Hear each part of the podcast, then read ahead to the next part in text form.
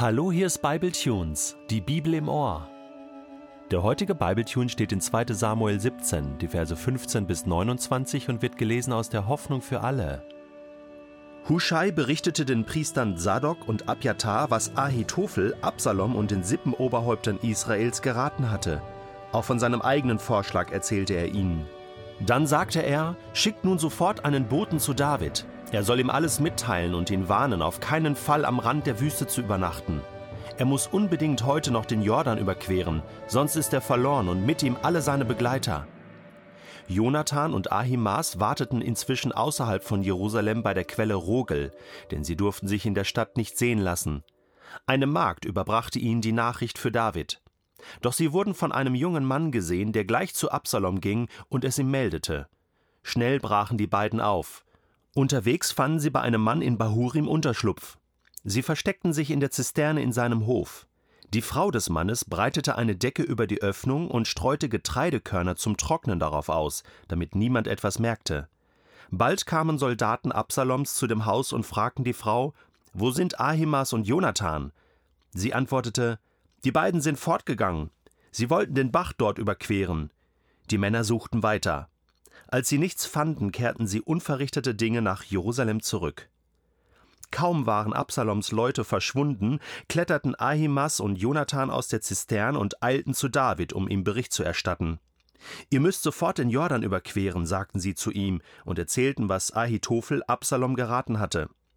Schnell brachen David und alle seine Begleiter auf und überquerten noch in derselben Nacht den Jordan. Beim Morgengrauen war auch der letzte von ihnen am anderen Ufer angelangt. Als Ahitophel merkte, dass Absalom nicht auf seinen Rat hörte, sattelte er seinen Esel und ritt in seine Heimatstadt zurück. Zu Hause regelte er noch die letzten Dinge, dann erhängte er sich. Man begrub ihn in seinem Familiengrab. David war schon in Mahanaim angekommen, als Absalom noch mit dem israelitischen Heer den Jordan überquerte. Absalom hatte Amasa zu seinem Heerführer ernannt, denn Joab war bei David. Amasa war der Sohn eines Ismaelitas namens Jeta. Seine Mutter hieß Abigail. Sie war eine Tochter von Isai und die Schwester von Joabs Mutter Zeruja.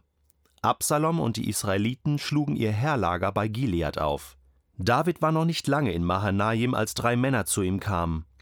Schobi, ein Sohn von Nahasch aus Rabba, der Hauptstadt der Ammoniter, Machir, ein Sohn von Amiel aus Lodaba und Barzilai aus Roglim in Gilead. Die drei brachten David und seinen Männern Schlafmatten mit, Töpfe und Schüsseln, Weizen, Gerste, Mehl, geröstete Getreidekörner, Bohnen und Linsen, Honig, Butter und Käse, sowie einige Schafe und Ziegen, denn sie dachten, bestimmt sind sie hungrig, durstig und erschöpft von ihrem Marsch durch die Wüste. Jetzt sag doch mal ehrlich, das ist doch super spannend hier im Alten Testament, oder? Das liest sich doch hier wie ein Krimi.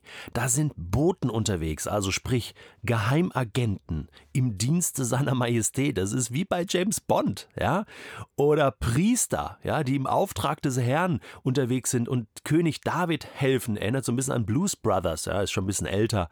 Jason Bourne, äh, Krieg, äh, da macht einer Selbstmord, ja, da ist eine Frau, die äh, Agenten versteckt und äh, lügt und, und es ist so krass, so spannend und man fiebert im Grunde genommen ähm, dem Ende entgegen und denkt sich, wer wird das ganze Rennen hier gewinnen, welche Seite wird am Ende die Oberhand haben, ich finde es super spannend. Am liebsten möchte man gerade weiterlesen und das werden wir natürlich auch tun. Es soll dich natürlich auch anregen, mal zu sagen, hey, ich höre jetzt hier Bible Tunes jeden Tag immer zehn Minuten, so einen kleinen Häppchen aus der Bibel.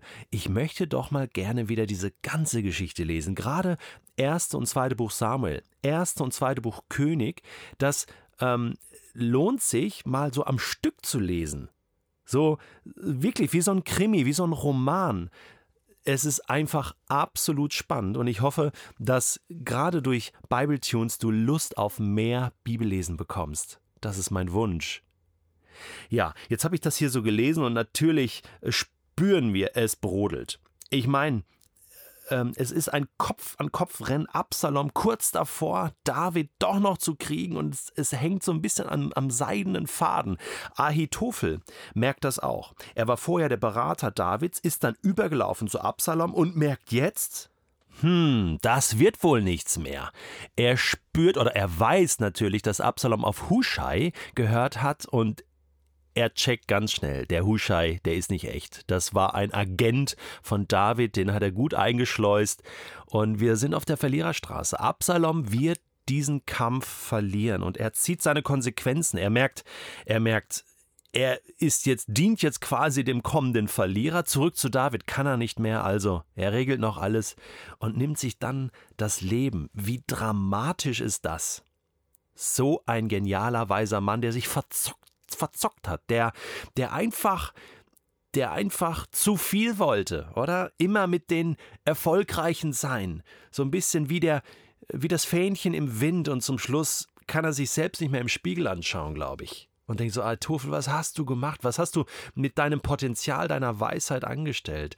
Mann, das sind tragische Geschichten hier, alles so kleine äh, Episoden in dieser großen Geschichte und über jede Episode lohnt es sich nachzudenken äh, und kurz zu reflektieren. Äh, ich bin nochmal hängen geblieben bei dieser Frau, die ja diesen Brunnen da herrichtet und diese ähm, Priester versteckt und somit sozusagen David hilft. Das ist ja nichts Neues, gerade im Alten Testament. Wir erinnern uns an Rahab in Jericho, die ja auch zwei Kundschafter versteckt hat. Und das war sozusagen dann auch der Erfolg für Israel.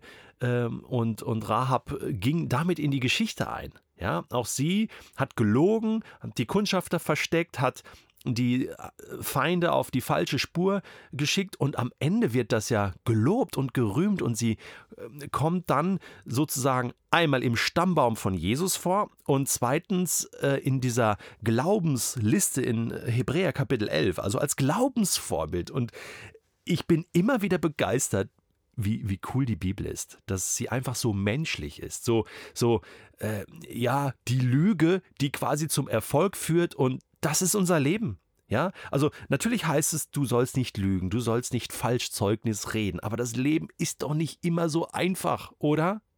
Wir wissen das auch aus der deutschen Geschichte. Da waren Menschen im Dritten Reich, die haben Juden versteckt und die haben, wenn die SS kam, gelogen und gesagt, nein, wir haben keine Juden, nein, die sind nicht hier, nein, die sind über alle Berge, nein. Und das war richtig, denn das Gebot, du sollst nicht töten, ist höher als das Gebot, du sollst nicht lügen. Du musst Gott mehr gehorchen als Menschen. Es gibt doch da eine ne kleine Rangliste. Klar, das ist nicht willkürlich, aber Gott schaut doch in die einzelnen Situationen und sagt dann, hey, du hast richtig entschieden. Und manchmal kannst du nicht anders als du wirst auf alle Fälle irgendwie einen Fehler machen. Und dann musst du den kleinsten Fehler machen, nicht den größten. Dazu braucht es Weisheit. Auch die Weisheit eines Ahitophels, der sich dann das Leben nahm. Ich wünsche mir Weisheit von oben. Ich wünsche mir Weisheit, die von Gott kommt, damit ich kluge, richtige Entscheidungen treffen kann, auch wenn das manche Menschen nicht gut finden, auch wenn ich dadurch auch manchmal Nachteile habe, aber ich würde so gerne richtige Entscheidungen treffen, damit ich meinen eigenen Krimi, meine eigene, mein eigenes Leben wirklich gut meistern kann. Das ist doch unser Wunsch mit Gott durch den Alltag gehen und die ganzen Konflikte und, und ähm, Siege und Niederlagen und Schwierigkeiten und Nöte und Probleme irgendwie meistern. Wir brauchen doch den Input von Gott. Wir brauchen doch Vorbilder auch aus der Bibel, wo wir sehen, Mensch, da waren Menschen in, in genau ähnlichen schwierigen Situationen. Und sie haben es geschafft mit der Hilfe Gottes. Ich wünsche mir das so sehr, Vater im Himmel, bitte dich um deine Weisheit, die höher ist, besser ist, klüger ist als menschliche Weisheit. Wir sind auf deine Hilfe angewiesen und so, wie du David damals beschützt hast, geleitet hast, ihn Menschen gegeben hast, die ihn unterstützt haben, so wünsche ich mir das auch für mein Leben, dass du Leute um mich herum stellst, die mich gut beraten, die mir eine Hilfe sind, die mich fröhlich machen, die mich in die richtige Richtung lenken und leiten, die mich unterstützen. Danke, dass du deinen Geist gegeben hast und mit ihm stehen uns wirklich alle Ressourcen der himmlischen Weisheit zur Verfügung.